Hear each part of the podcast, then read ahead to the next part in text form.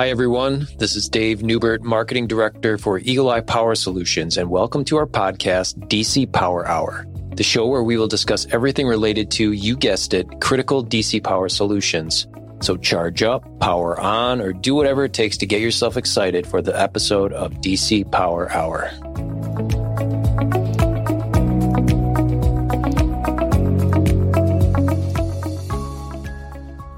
Hello, everyone. Welcome back to another episode of DC Power Hour. We're very excited to spread some very deep knowledge on a, an important topic here in the battery industry and look at how ohmic measurements and ohmic values play a crucial role in battery testing. And it's that's really about the extent of what I know about it. Um, so I'm looking forward to learning a lot from our, our battery Blarney duo of George and Alan. And then we've got a, a very special guest joining us in a little bit, uh, Pete DeMar from Battery Research and Testing. So these guys are all uh, very knowledgeable industry veterans. So let's get into it, guys. Alan and George, welcome back to the show. Glad to see you guys. Good afternoon. I'm still living the dream. So, so anyway, that's got to be worth something. Oh yeah, yeah. All right, let's talk about ohmic values, Alan. Oh, you want me to lead off? Okay. Sure. What are ohmic values? Well, uh, it's a value of the resistance of the metallic path through a battery. It can be either taken as a DC resistance, it can be a impedance figure, it can be conductance. Conductance is the uh, impedance is resistant to current flow, and conductance is the reciprocal of uh, impedance. And uh, whereas uh, resistance is measured in ohms, the conductance is measured in, measured in mhos, which interestingly enough is the ohms spelt backwards. And the symbol for it is a upside down omega sign, just normally used for uh, ohms. However, let's uh, go back to the beginnings, and uh, we'll bring Pete in later, later on, and he he was actually involved from the beginning. He jumped in about a, a year before I did. But anyway, uh, ohmic measurements came about because people wanted a, a way of testing the state of health. I, I emphasize state of health uh, of a battery, not the capacity of a battery. The only way you can test the capacity of a battery really is do a load test. But people wanted to come up with some way that they could get a good indication, not 100%, but a good indication of the state of health of that battery. So a lot of research was done in the uh, early 90s, which we'll talk about later, but uh, you come up with a, why don't we measure the, the resistance of the metallic path through the battery under the theory that the as the battery degrades, that the resistance path, resistive path is going to increase. So that was fine in theory. And then uh, a lot of experimentation was done. And in the early days, the EPRI, which is the Electric Power Research Institute, got interested and they did a lot of testing. And we'll talk about that later as well. And their testing involved using multiple instruments, different types of batteries, and they come up with uh, essentially a scatter graph of the results.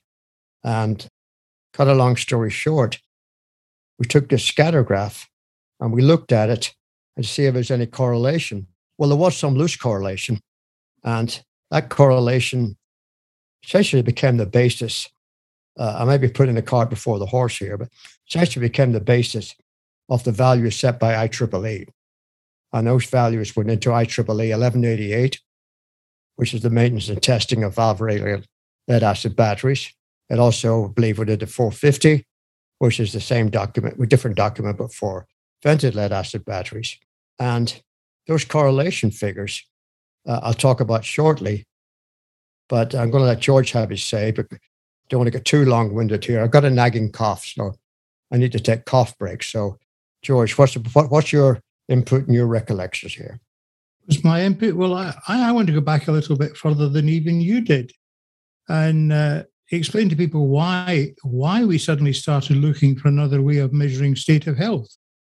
And that was because when we had uh, the vented lead acid cells as originally developed by our friend Mr. Plante, the technician that was doing the maintenance could uh, both take voltage readings, they could take specific gravity readings, and they could actually visually inspect the cells because the cases of the battery were the cells were perfectly clear.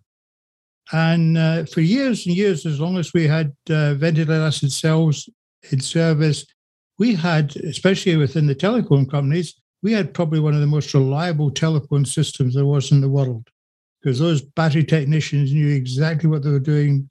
They could tell you what was wrong with each individual cell just by keeping their eyes on it the whole time. But then things moved along, and uh, as the telephone system expanded, we found ourselves moving the actual electronics from the this exchange out into the field into something called a subscriber line interface cabinet, or those yellow boxes that you see at the entrance to developments. And within that box, uh, it also needed a set of batteries and a charger. But the telephone companies didn't want to be driving around all these little boxes, topping them up with water. So they were looking for a battery that did not need to be topped up with water. And that led the battery companies to start looking at something called recombination the idea that instead of allowing the hydrogen and oxygen to escape from the cell, you actually pressurize the cell slightly and it recombined back into the plates. The only problem with that was there was two requirements there. One, you had a limited amount of electrolyte. In fact, you didn't have any free electrolyte as such, so you couldn't measure the specific gravity. And B, the process only works if the case is opaque, not clear. So all of a sudden, we were installing batteries all over that were both opaque and no way to read specific gravity to the key elements of what the technicians had been using to identify failing cells and that's that's the whole reason that the uh, the whole drive to get uh, ohmic testing was, or to come up with a way of determining state of health, was because you could no longer use the traditional methods of uh, battery maintenance. So you know, it's uh, and I think we, you we disagree with you a little bit here, Alan, because the one, the one thing when everybody talks about it's the metallic uh, path through the battery there is not a complete metallic path through the battery. The current has to pass through, or at least the elect- the, ion, the charged ions have to pass through the electrolyte, because you don't have a physical path between the. If you had, you'd short the battery out. What you're meaning is it's the it's the failure or the deterioration of the metallic parts of the battery that's the problem. That's what you're trying to measure.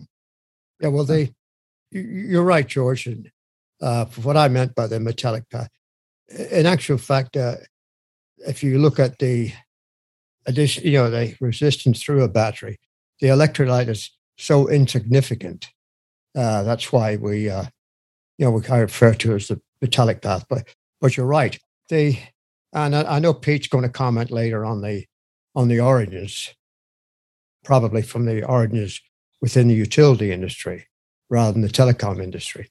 So anyway, uh, here we had uh, valve regulated lead acid batteries, which were touted to be sealed maintenance free batteries. And we know they were neither. They're neither sealed because they have a pressure relief valve.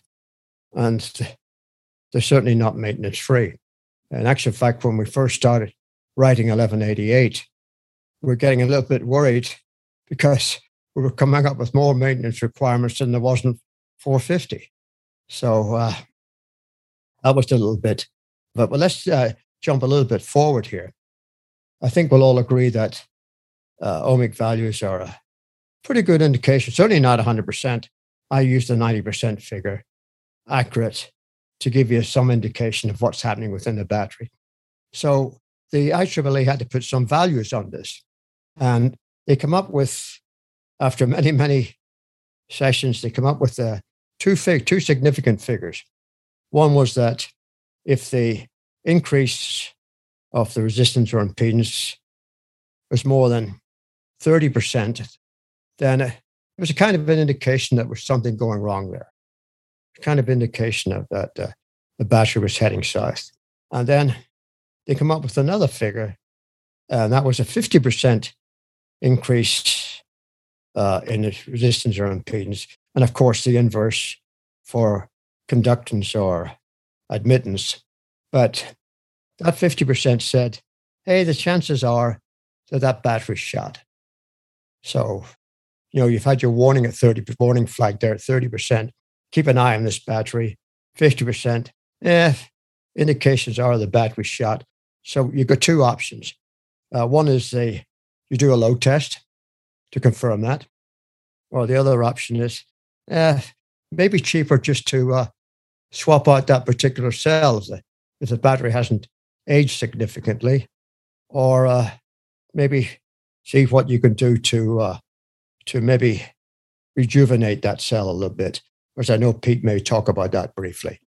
So anyway, we had these two figures. So they, based on that, the manufacturers, in my mind, initially said, "Meh, you know, we still want you to do a load test."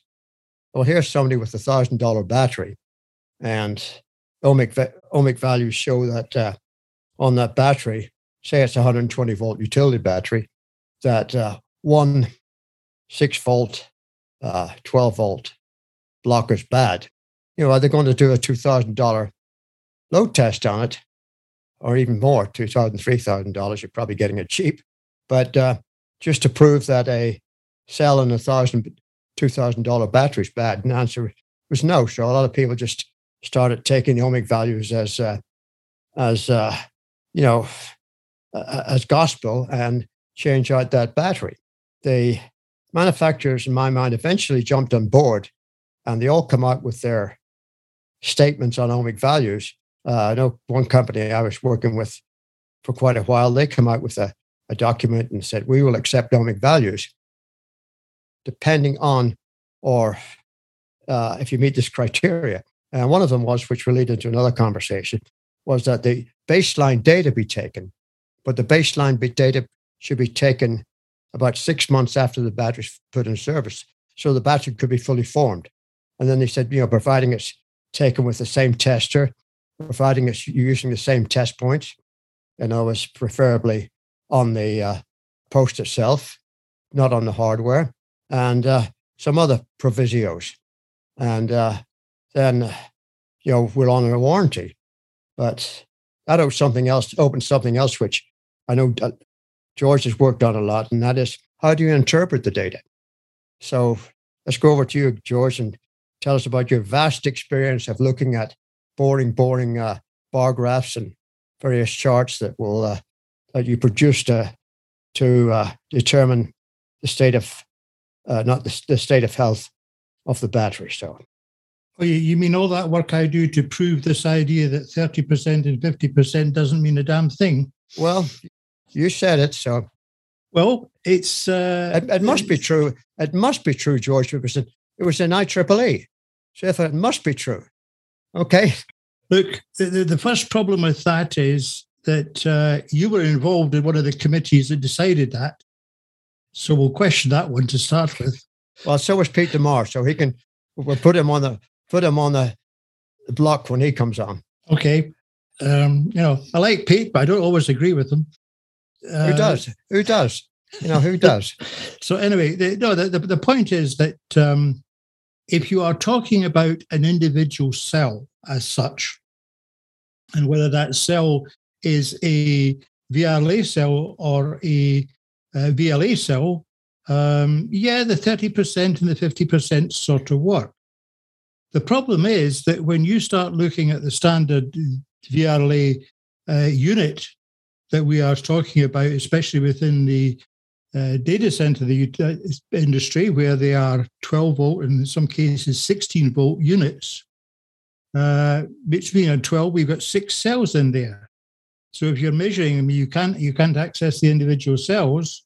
So you start measuring across six cells in series, um, you can actually have, as I have proved in a number of my uh, lessons with using live, real live data, is that you can actually have a cell that is well over 50% in increase from the you know, over time to the point at which that, yet when you take all six cells together, you still haven't reached 30%. So this idea that the, the, the value becomes God, and that, that's, that's my biggest argument with it is that people want to always put fixed values against something that is infinitely variable. And that, you know, that's that's where I come from on it. It's it's not a case of the value. It's it's the the, the change, the rate of change, this you know, uh, the level of change over the other cells in the in the in the, the battery. That's what you ought to be looking at. So you're you're talking about trending data, which which I'm I'm a big fan of. But uh, problem is that uh, a lot of times only measurements are taken, uh, they're put on a file somewhere, if they're even printed out, and then uh, there's nobody there to trend the data. So it kind of becomes useless. But uh, what kind of things are we looking for, George, uh, when we do data trending? If you're going to look, you've got to look at everything. I, I keep going back to this is probably one of my biggest concerns when we talk about ohmic measurement is this almost pathological belief now that that is the only value that matters. But you have to go back to the, the original battery technicians. You have to think about what they did. They were looking at everything. They were looking at the temperature, they were looking at the voltage, specific gravity, and, and, Uh, and the state of the plates we can't do now. So they've got ohmic value. But ohmic value is not, it's it's how is that battery responding under float conditions or under a discharge condition. One of the values you have when you start talking about using battery monitors, where you can collect data from every aspect of the battery's operation because that's what you're looking for. You want to see how those values diverge between each other. It's a, uh, you know, the, you, you can, we, we have this, we I was brought up on it. You were as well. The whole idea that the ohmic value always precedes any change in any other value on those uh, cells. And yet, after you know being the boring old I am, sitting looking at piles and piles of data, especially to try and do papers for BatCon that won't get rejected. I, I, if you remember, I found one where uh, a battery failed and the voltage, in fact, led before the ohmic value changed. But it, the problem you had there was because you were again using fixed values for that voltage, you could no you know it didn't it didn't fall that far so nobody realized it was changing because there was this belief that you had to look at the ohmic value nothing else i, I recollect uh, recollect a BatCon several years ago and boy did we have a share of ohmic testing papers in BatCon uh, but it's we asked a, a panel of uh, experts as i call a panel of so-called experts but we asked them what what was the most significant thing to look at when you're monitoring a battery? And everybody come up with the same two, they come up with three or four things, but the same two things. One was temperature, and the other was current. So if you had the temperature and current, and they uh, there was a change for some reason or other, say the current went up but the temperature remained the same, you knew there was something something happening. So you're right in uh, you got to trend more things than ohmic values. But let, let me change it around a little bit here. So we have ohmic values. Okay, work driven by probably VRLA batteries work very well. But my question is, do they really work on high capacity cells? When I say high capacity, uh, I mean, you know, say a thousand ampere hours and above.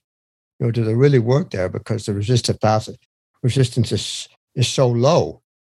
So, uh, and what about uh, NiCad batteries? What about uh, pure lead uh, Planté plate type batteries?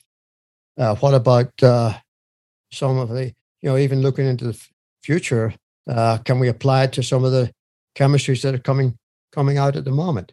And I'll probably let Pete talk a lot about that. But uh, George, what do, what do you think about their value for other than the VRLA low capacity? When I say low capacity, uh, below below about 500 ampere hour uh, cells.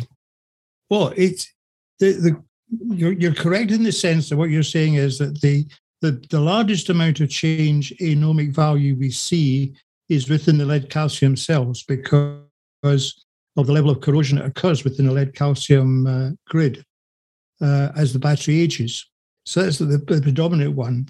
The but the every other one actually does show a change in ohmic value as the battery ages for a pile of different reasons, including the pure leads. I have actually looked at the data for pure leads, and no, it isn't. It doesn't rise as fast or as much, but it does change.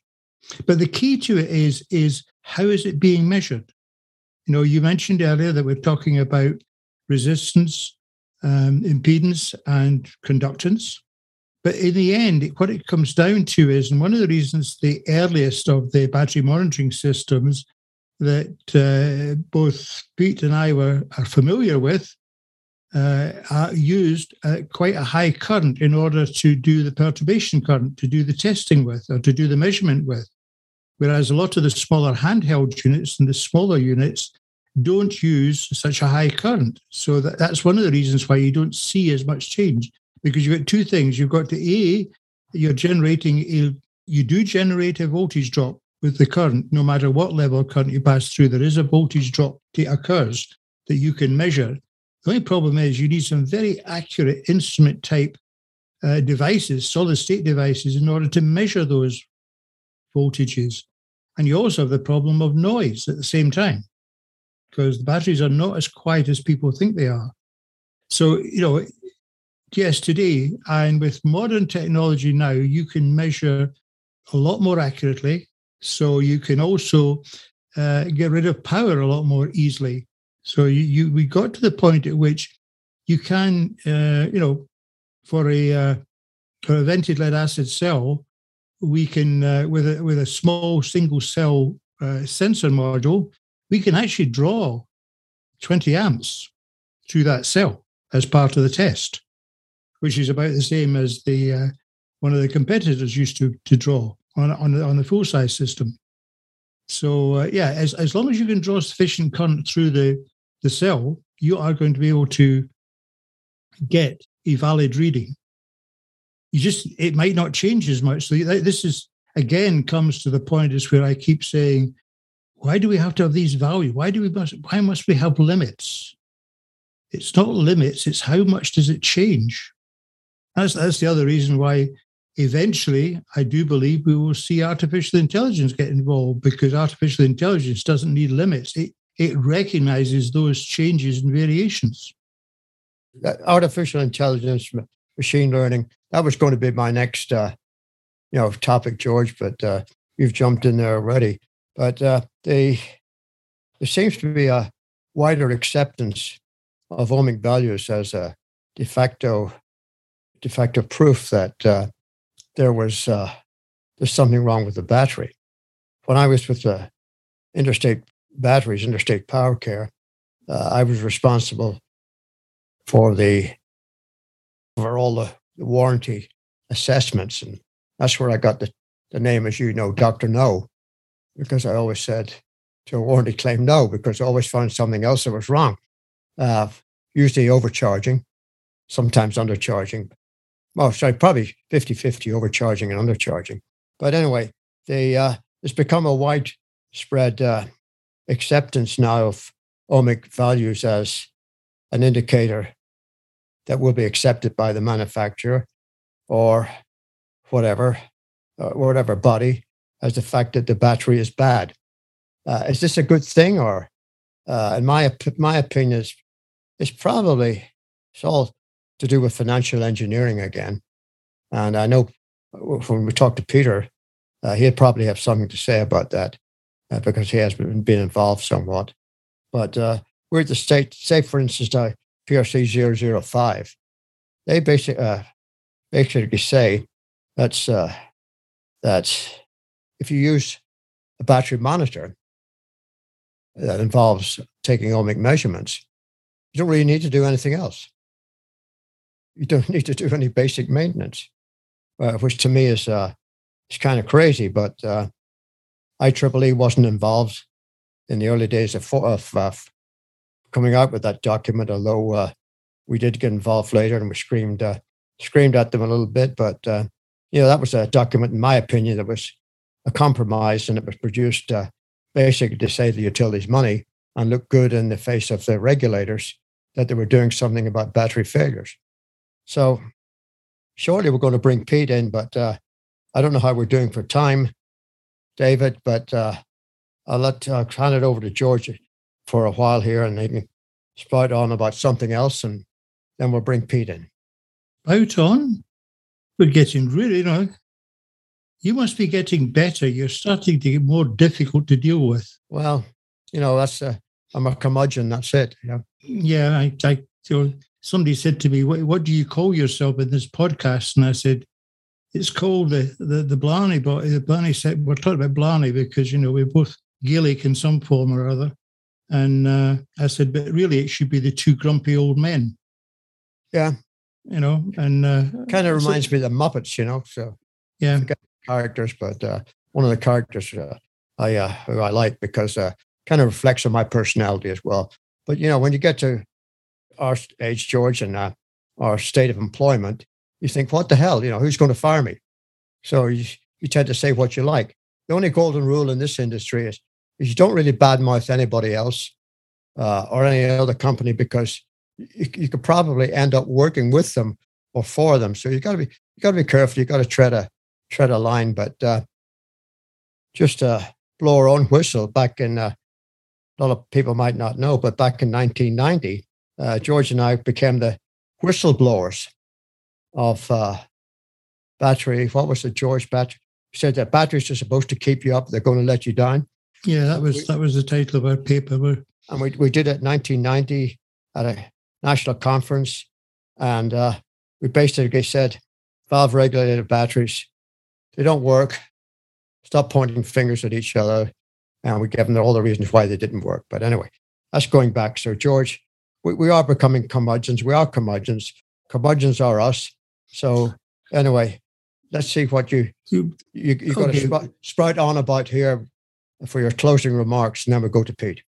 Okay, well, it, really, it, it, comes back to what I've been talking about all along, and, and you're right when you talk about uh, 005.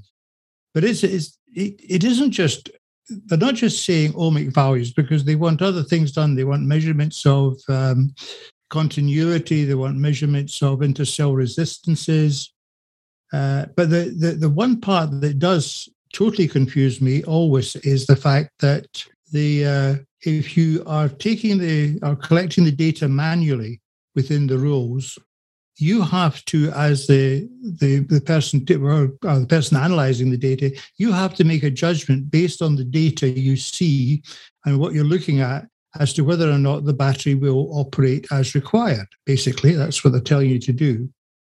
However, if you go to battery monitoring, where you collect a lot more data, uh, they they don't tell you to do any analysis. You simply basically you can believe the ohmic values.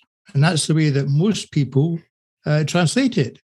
The only problem is that um, on all of the equipment, both the, the companies that do uh, manual testing units and uh, permanently installed monitors, such as our friends at Alber and at uh, BTECH at one point when we had the handheld, um, it's the same piece of software that does the analysis for both the handheld and the installed monitor.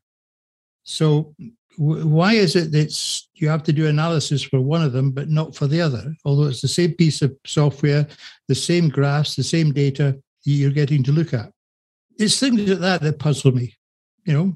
So yeah there's there's a lot of that out there. The, the other the other problem i have all the time is that um, some of the classes where i'm running these days is where we talk about doing the uh, collecting the data battery maintenance collecting ohmic value and then I start talking about doing the analysis. And almost every time it's, well, we don't know anything about the analysis. We just take the data and we send it off. And sort of some subject matter expert looks at it and makes a decision. And I, I always ask the question does a subject matter expert come and do the visual inspection as well then? Because the two go side by side. And the answer is no. So, you know, it's it's this idea that we can take any one thing and make it the value that's going to determine the uh, status of the battery. And that's just not true. We need a heck of a lot more information. We need a better way to analyze that data. I'm not sure we got there yet. You know, the only reason I mentioned the artificial intelligence part was because we need to find something that can do it. You know, even even back you know 10 years ago when I was doing analysis for my previous employer, you know, there was a limit to how much you can do. It, if you really get into something that's a that's a puzzle, it can take you two or three hours to go through the data and start to make sense of it. So uh, yeah, I, I won't. But I will be I'll be interested to see what Pete has to say, and I, I you know, he and I are a perfect example of uh, your comment earlier about you don't madmouth MD because uh, you never know what's going to happen later on. You know, at one point in our career, uh, Pete and I were absolute rivals for on one contract. It was which one of us was going to get the contract to do this job. You know, with a major uh, government contractor. Uh, he wasn't my friend at all in those days. but uh, yeah, no, but you, you know, we recovered from that and we're, we're, friends now. I'm going to be really interested to hear what he's got to say. It'll be it'll be nice to hear somebody actually pick you and I up for something because we're not getting picked up very often. Well, you know, I don't mind if if we are. You know, I I can always uh, I can always talk my way out of it. You know, become a politician and spin everything. So, and I, I can also deny I ever said something, but uh, no. But anyway, uh, let's bring Pete into the conversation. Yeah. I, I know he's uh, eagerly waiting there. By way of a short introduction, uh, Pete and I have probably known each other for, oh, probably 35, 40 years. Uh, I grew to respect Pete a lot in the early days of my with the IEEE because he'd been involved a lot more than I had, and he had also been lot involved with the uh, utility industries, and where I come from a telecom background and somewhat of a UPS background as well. But anyway, uh, Pete uh, has become a major figure in the industry. And uh, actually, Pete and I have one thing in common. And uh, our audience, uh, I'll let them try and guess what that is.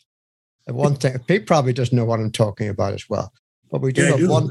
we do have one thing in common. Yes, we do. But anyway, uh, Pete, do you want a brief introduction, and then I'll throw throw okay. some so- softball questions at you. All right. Then, uh, yeah. Little background. Yes. I think I started in the industry in uh, 75, 77, somewhere in that range. And back then, as everybody knows, if you're working with stationary batteries, that's what my specialty is. Back then, you either worked for a manufacturer or you worked for a manufacturer's rep. Nobody else serviced or sold stationary batteries. It was very tightly controlled.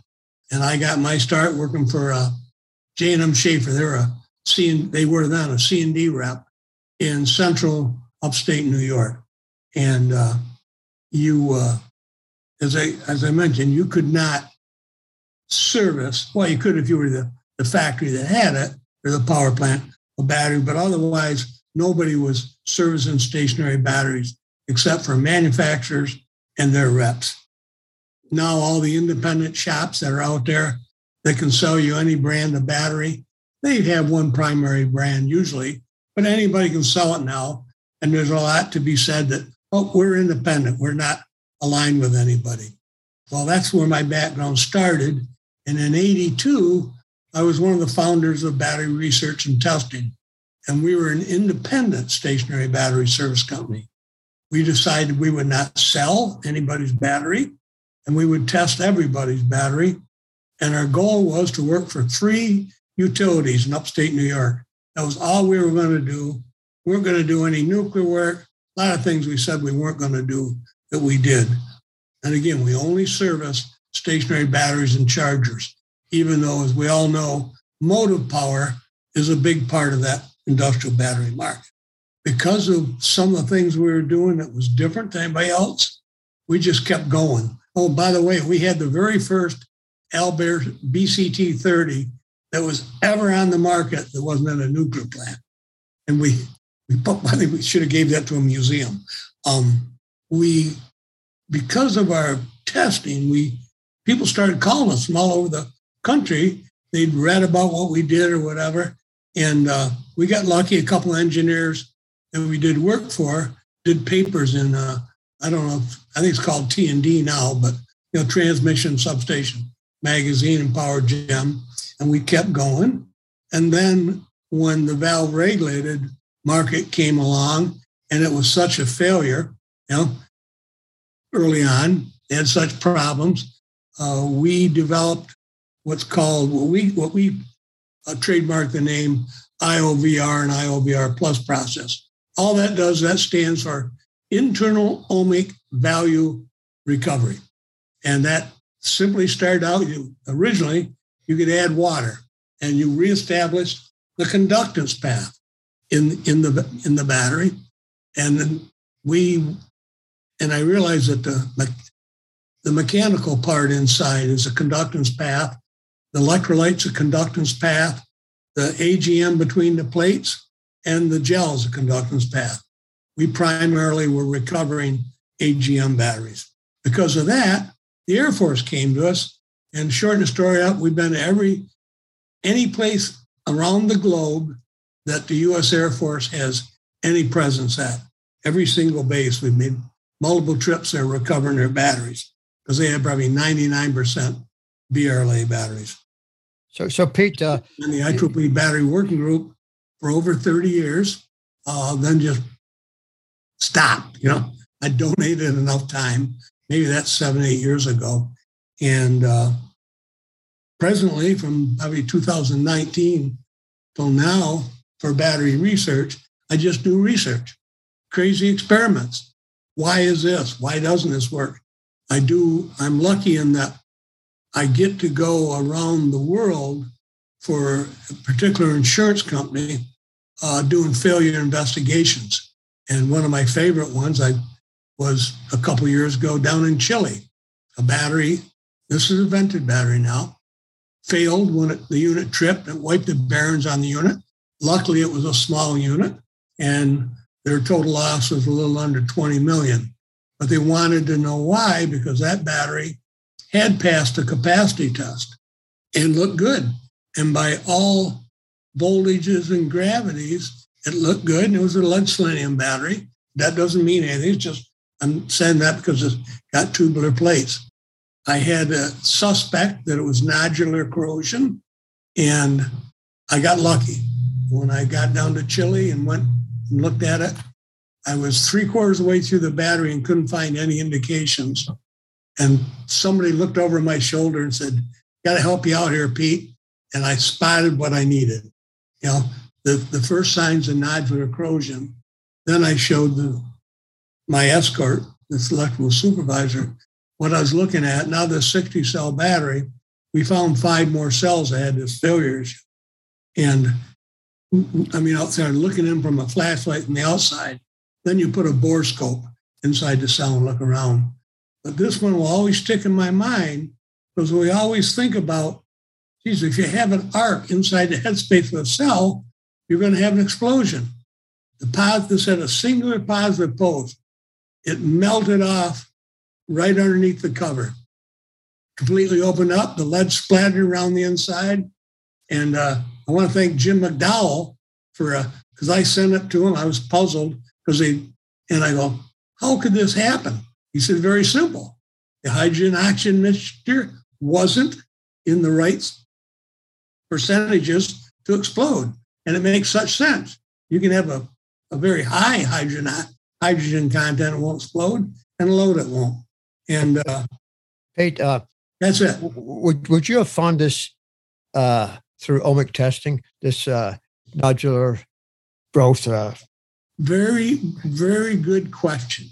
In because this the company down there shipped a bunch of cells to us after this, and we did a bunch, you know, a number of dissections on the ones that we'd selected, and the the post actually it doesn't corrode away, but it like cracks and changes structure.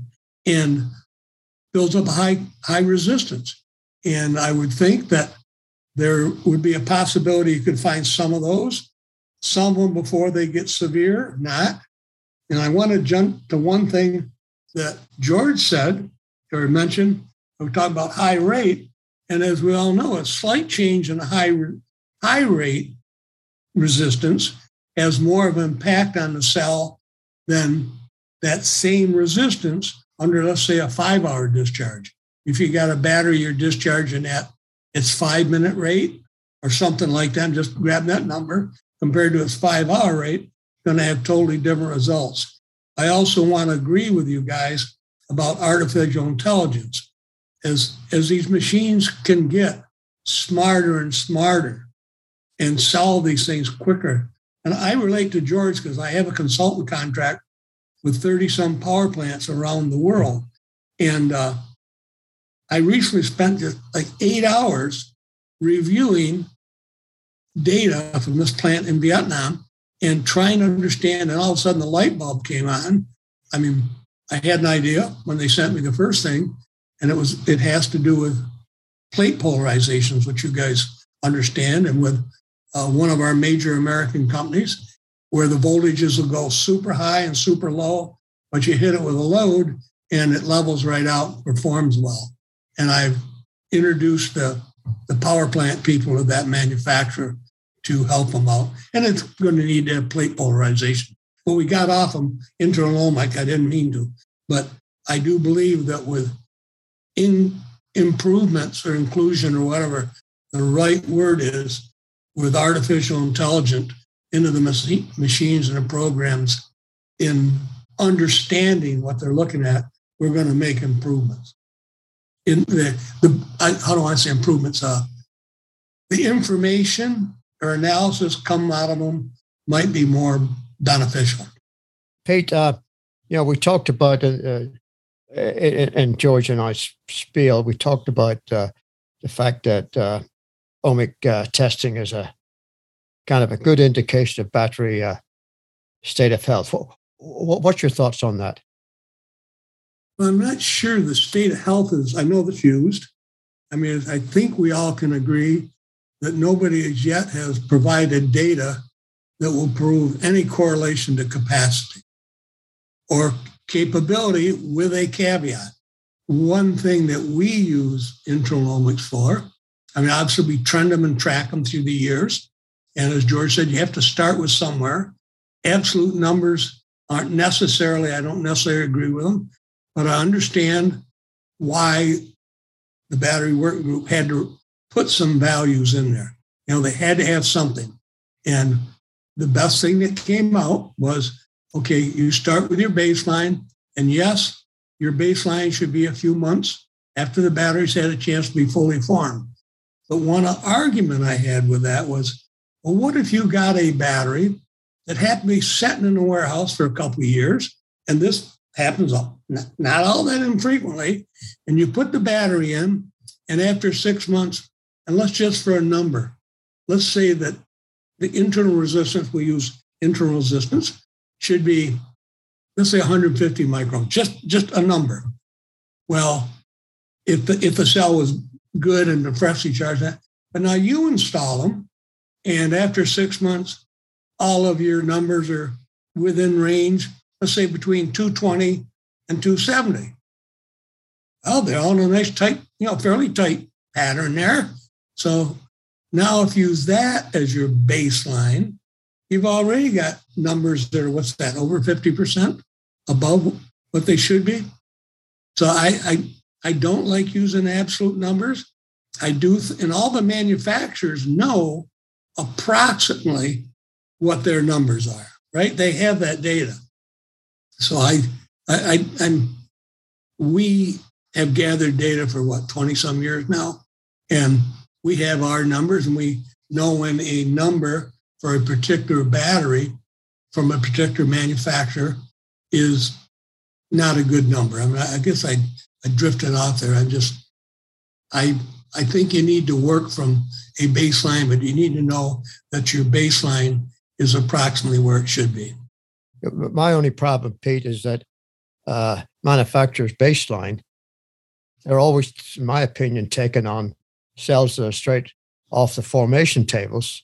Yes. Uh, and uh, not a true indication. No, uh, they, they cover other, themselves. Other than that, uh, you know, they, uh, they're taken with various instruments.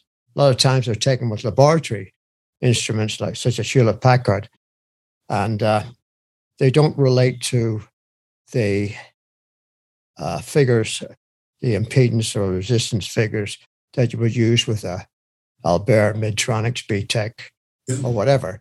Uh, and uh, you know the other thing is that they, the figures are not transposable. In other words, if you have a certain impedance value, you can't really transpose that to a DC resistance value.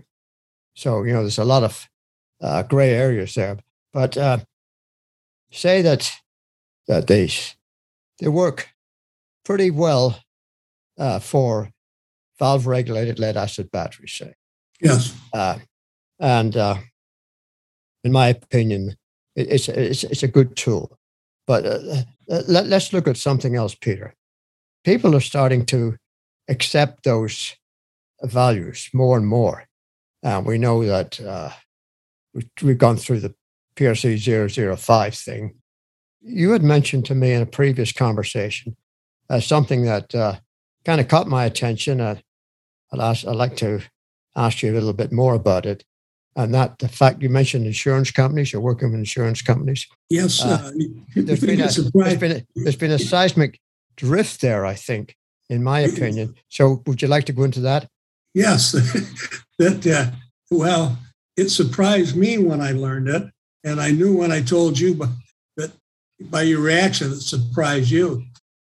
Factory Mutual is a, is the insurance carrier, and I learned just this was you know in the last six months, they might have been doing longer, that for substation or switchgear type applications, not power plant, they now have an acceptable testing, if that's the right word. They got a, a document that for vented lead acid batteries, this was this is why it got my attention, um, that you could use internal ohmic values as a acceptable device. You no longer, in that application, had to do capacity testing.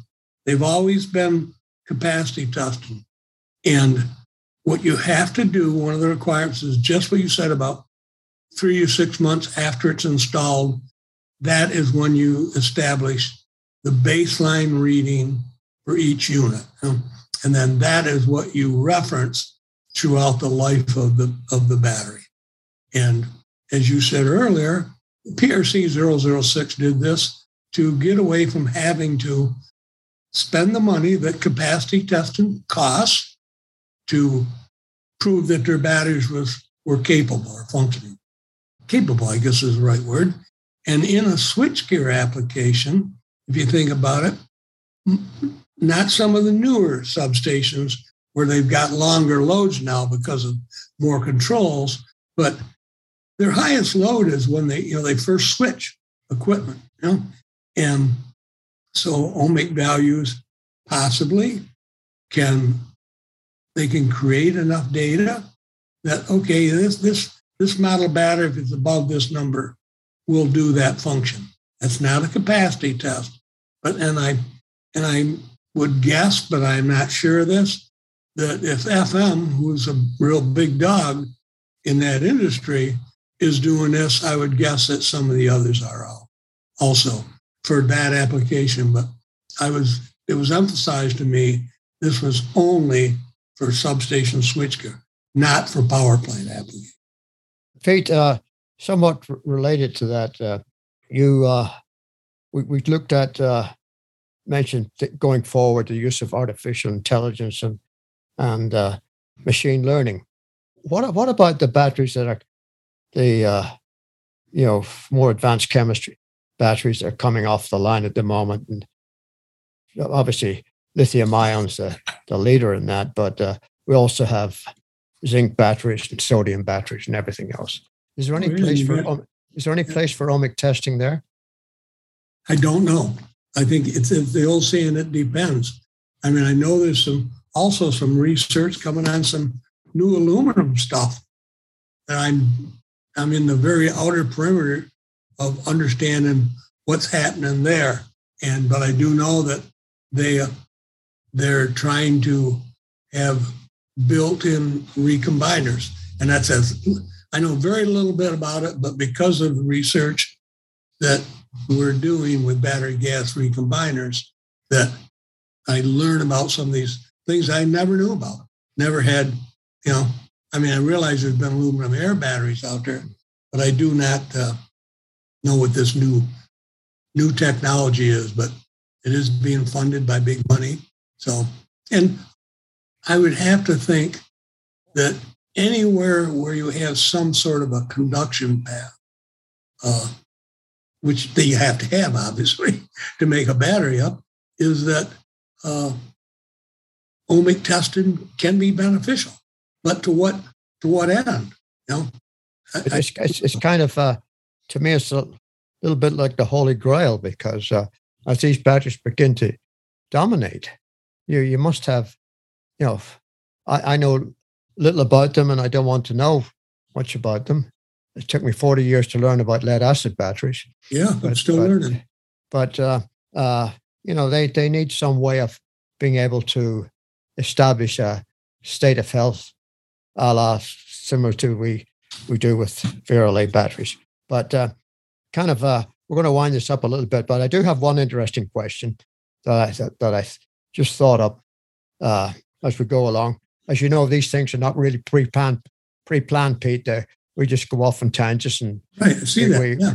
talk about go where the talk takes us. But uh, uh, I've always had a problem with uh, ohmic testing and UPS batteries, uh, basically because uh, mainly with impedance and conductance testing, because the fact of, of noise, how noise plays a part in it, and uh, does that ever ever lasting struggle to get the right frequency to inject the signal with. Mm-hmm. Uh, and we're talking usually at the moment pretty low frequencies. And then we have the problem with the uh, the current, you might, you know, amount of current you, you need to draw. But uh, I see more and more that uh, UPS are putting monitors on, and sometimes I'm I'm not too sure about the accuracy of the results, especially uh, certain types of UPSs you know, where you have a high noise uh, coming back from the inverter and not only and from the charger. But uh, they recently, I read an article about a one manufacturer, uh, actually, it was a consortium, was building an ohmic tester into the battery, battery cell itself. Uh, do you see this going anywhere? Uh, well, first of all, that was a two pronged question. One, one, one was uh, what about battery monitors and UPS and the, or ohmic testers and UPS? And, and what about uh, the uh, inbuilt uh, ohmic, ohmic testers? Let's, let's start with the ohmic testers on UPSs. And, and you hit it on the head. There's an awful lot of variables and frequencies and things in there that can affect it. And if you go way back with internal ohmic testing, uh, there was major issues with that with some equipment. Like everything else, everything just keeps getting better and better. More intelligent goes into it. And now uh, the piece of equipment to put it on there, I pretty much believe have covered most of those issues with a with the with the monitors now able to monitor accurately as much as they do, I think it's a plus. And where I really think is a plus is anytime there's a power outage, if you've got a, a fast acting monitor, you basically you're doing like a sort of a mini discharge test, and you will find your weakest units or cells. And what George said about when you got multi cells in a jar, it's very confusing. Whereas I think it's a lot easier to understand the data, what the cell is, when you have individual cells that you can monitor because you can pinpoint, okay, that one right there is my weakest guy or it's got X. Now let's jump to building monitors into batteries. I, I really don't know enough about it. I don't know how it can be done uh, economically, and I'm not sure what that economically means. As you know, in lithium ion, everything is being monitored in there.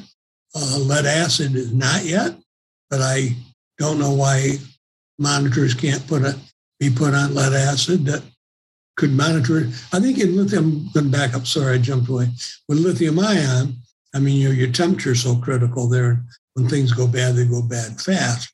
Whereas with lead acid, I believe that there's more predictability. So by monitoring, you can be more predictive maintenance than uh, if you don't have a monitor on it. But I sort of dodged your question, but my answer is I don't have a good comment on building monitors into the batteries. Well, well uh, you, are not really dodging it, Peter. I was just looking for something I could throw at you that uh, you know you, you, might stumble over. So uh, that was it. That was a good one. That was one of many. I couldn't let you off uh, easily. Uh, well, prob- I haven't seen any uh, wind up signals from David yet, but but he's he's giving it to me now, right? But anyway, uh, Pete, pleasure having you on. Uh, as always, I appreciate your opinion, and I appreciate the, those phone calls now and again. That says, Alan, what, what do you think of this? Yep. So anyway, uh, glad to call you a friend, and uh, any of our listeners can guess what Pete and I have in common. I'm sure we can rustle up a Eagle Eye T-shirt or something like that for them. To, to All right. first available person that uh, sends uh, an email to uh, whatever the link is, David. Send it uh, to info at eepowersolutions.com. All right. And we'll and then, uh, give you a prize. Kate, we'd, we'd love to have you on again. I can't think of a subject that I wouldn't be able to bring you on and say, this guy knows a little bit about this. So thanks again, Peter. All right. Thank you, everybody. Have a great day. So you'll probably get a phone call down the line sometimes. Okay. Say, Peter, uh, we're doing a podcast on uh, XYZ. Would you like to join us? And hopefully you'll right. say yes. See you later. We don't pay a lot. We don't, we don't, pay anything, but uh, you know, uh, we can we can buy you a beer now and again. There, we can do that. Okay. Well, thanks again, Peter. You're welcome. And we'll put it back over to uh, to Dave, and he can do what he does to uh, end the podcast.